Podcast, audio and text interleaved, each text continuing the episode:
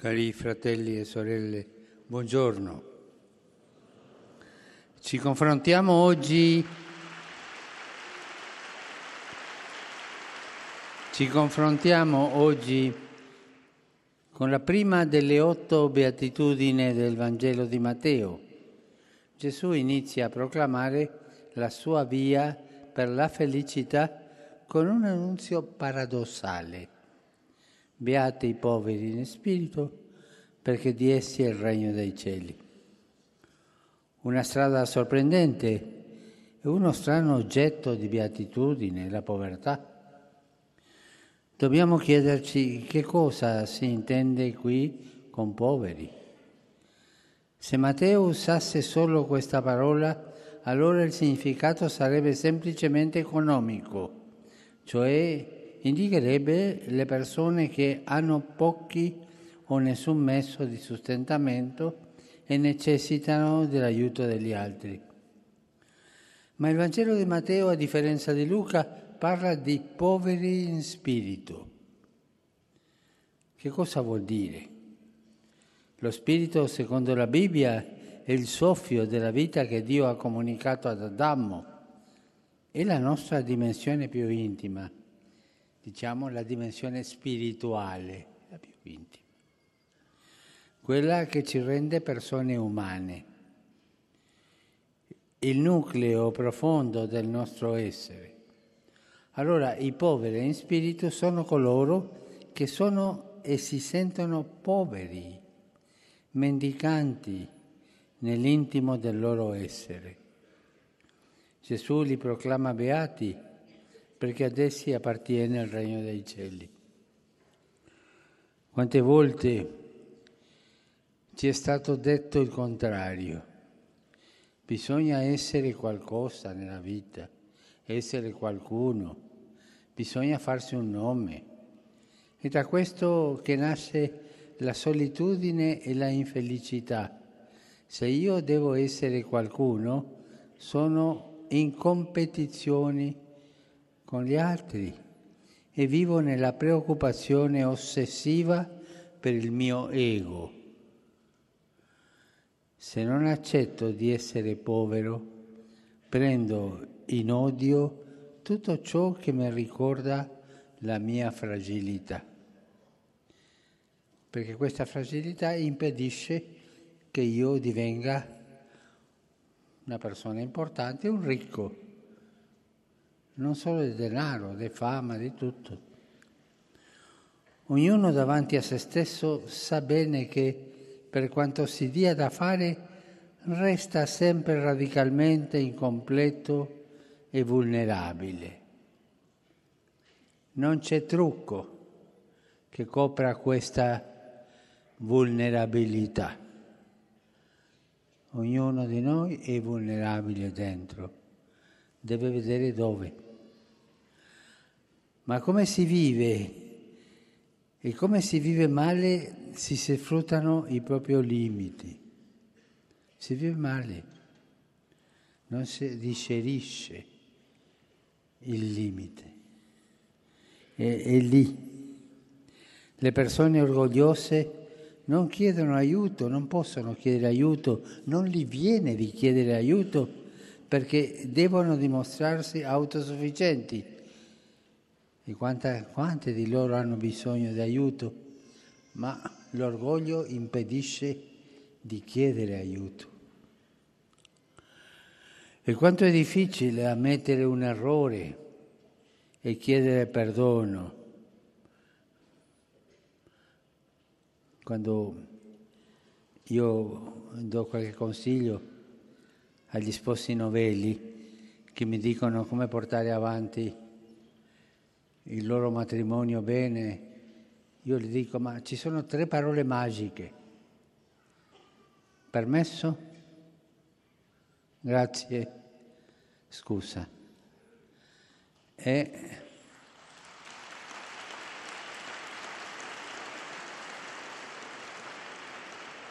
sono parole, sono parole che vengono dalla povertà, della povertà uno non essere invadente, permesso, ti sembra bene fare questo? Dialogo in famiglia, sposa e sposo dialogano, Ah, tu mi hai fatto questo, grazie. Avevo bisogno, anche ero povero come tu, grazie. E poi sempre si fanno degli errori, si scivola, scusami. E dal solito le coppie, i novelli matrimoni, qui che sono qui e tante, mi dicono ma la terza è la più difficile, chiedere scusa, chiedere perdono, perché l'orgoglioso non ce la fa, non può chiedere scusa, sempre ha ragione, non è povero. Invece il Signore mai si stanca di perdonare. Siamo noi purtroppo che ci stanchiamo di chiedere perdono. La stanchezza di chiedere perdono. Ma questa è una malattia brutta, eh? Perché è difficile chiedere perdono? Perché umilia. Umilia la nostra immagine ipocrita. Eppure vivere cercando di occultare le proprie carenze è faticoso e angosciante. Gesù Cristo ci dice essere poveri è un'occasione di grazia e ci mostra la via di uscita di questa fatica. Ci è dato il diritto di essere poveri in spirito perché questa è la via del regno di Dio. Ma c'è da ribadire una cosa fondamentale, non dobbiamo trasformarci per diventare poveri in spirito. Non dobbiamo fare alcuna trasformazione, perché lo siamo già. Siamo poveri, o più, più chiaro, siamo dei poveracci in spirito. Abbiamo bisogno di tutto. Siamo tutti poveri in spirito, siamo mendicanti. È la condizione umana. Il regno di Dio è dei poveri in spirito. Ci sono quelli che hanno i regni di questo mondo, hanno beni e hanno comodità, ma sono regni che finiscono. Il potere degli uomini, anche gli imperi più grandi passano e scompaiono. Ma tante volte vediamo nel telegiornale o sui giornali che quel governante forte, potente, quel governo che è caduto. Ieri era, oggi non c'è. Le ricchezze di questo mondo se ne vanno. E anche il denaro. I vecchi ci insegnavano che le tasche, scusa, che il sudario non aveva tasche. È vero. E io mai ho visto dietro un corteo funebre un camione di trasloco. Nessuno se ne porta nulla. Queste ricchezze rimangono qui. Il regno di Dio è dei poveri in spirito.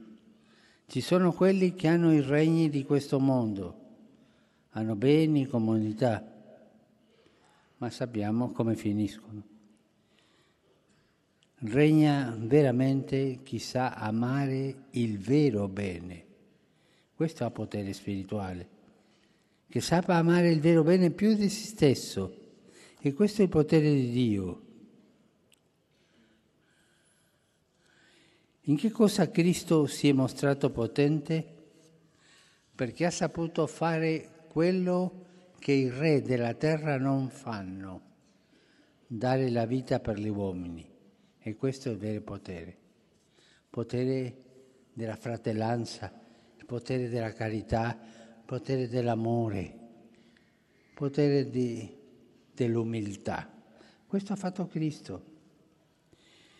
In questo sta la vera libertà. Chi ha questo potere dell'umiltà, del servizio, della fratellanza è libero.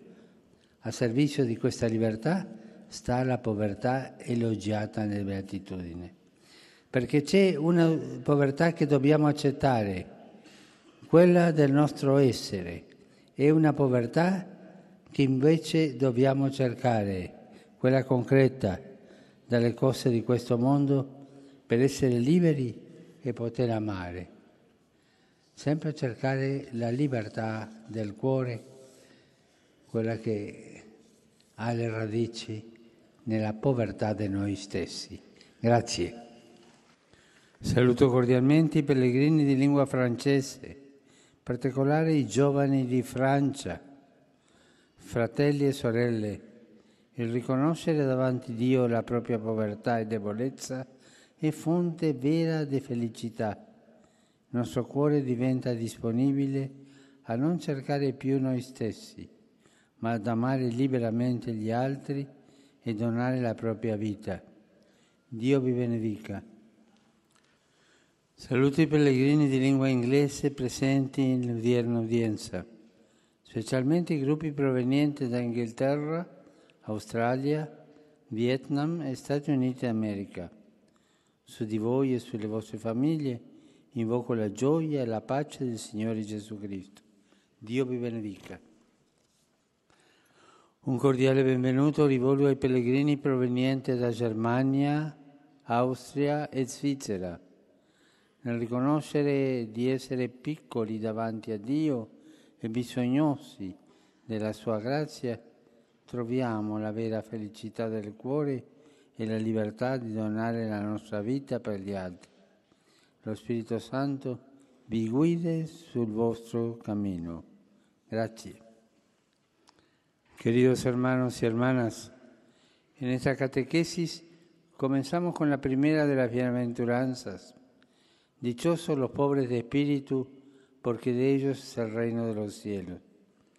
San Mateo no se conforma con decir pobre, dando al término un sentido puramente económico material, sino que dice pobre en el espíritu, es decir, pobre en lo más íntimo y profundo, allí donde todos debemos reconocernos incompletos y vulnerables por mucho que nos esforcemos.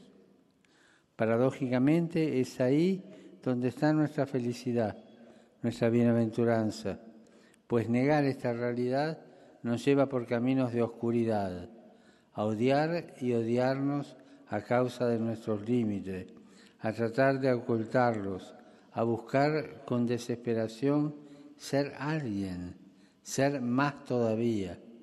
Ser pobres nos libera del orgullo, del exigirnos ser autosuficientes y nos da derecho a pedir ayuda, a pedir perdón. Tan difícil pedir perdón. Nos, nos abre el camino del reino de los cielos. En la humildad, en la oración, encontramos este camino. Nos ponemos delante de Dios y le pedimos que venga en nuestro auxilio que no tarde en socorrernos, que manifieste su potencia en el perdón y la misericordia. Es ahí donde Jesús ha manifestado la fuerza de Dios, no en el poder humano, en tener o aparentar, sino en el testimonio de un amor que es capaz de dar la vida y la verdadera libertad. Saludo cordialmente a los peregrinos de lengua española venidos de España y de Latinoamérica.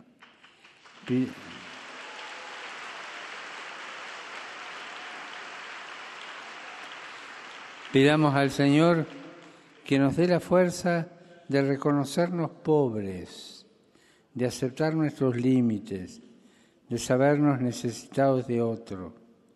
Solo así seremos capaces de acoger el amor que el Señor derrama en nuestros corazones y sentir la dicha de testimoniarlo ante el mundo. Que el Señor los bendiga. Gracias. Con sentimenti di riconoscenza e affetto, saluto tutti i pellegrini di lingua portoghese, invocando sui vostri passi la gioia dell'incontro con Gesù. Andate da Lui che sempre vi attende con le sue braccia aperte per accogliervi e perdonarvi, e così troverete la vita bella e beata. Su di voi e sulle vostre famiglie scenda la benedizione di Dio. Grazie. Rivolgo un cordiale benvenuto ai pellegrini di lingua araba, in particolare a quelli provenienti dal Medio Oriente. Cari fratelli e sorelle, beati i poveri in spirito, gli umili, coloro che vivono il distacco dalle cose del mondo e si affidano totalmente a Dio perché di essi è il regno dei cieli. Sanno che tutto ciò che è del Padre è anche loro, quindi lo amano in tutto e sopra ogni cosa, e questo è sufficiente per loro. Signore vi benedica. Saluto cordialmente i pellegrini polacchi. Come quei credenti, i poveri in spirito del Vangelo, confidate nella vostra vita non nel proprio intelletto, nelle proprie forze, non nei talenti, neanche nei beni posseduti. Contate invece nella sconfinata fiducia in Dio, nella sua prontenza e nella sua misericordia. Senza di Lui tutti noi siamo soli, molto piccoli, smarriti e impotenti. Siate fedeli alla benedizione ricevuta dal Signore. Sia lodato Gesù Cristo. Rivolgo un cordiale benvenuto ai fedeli di lingua italiana.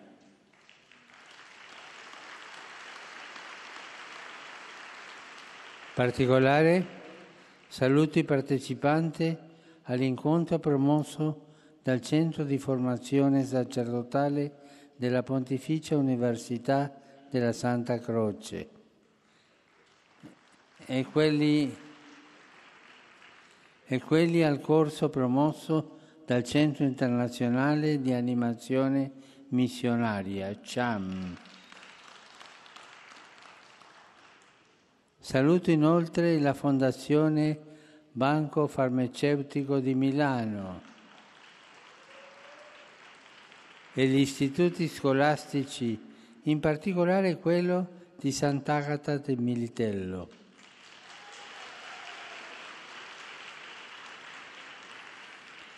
Saluto infine i giovani, gli anziani, gli ammalati e gli sposi novelli. Il Signore sostenga con sua grazia il proposito di edificare la Chiesa con i nostri sacrifici, superando i nostri egoismi e mettendoci al servizio del Vangelo. Grazie.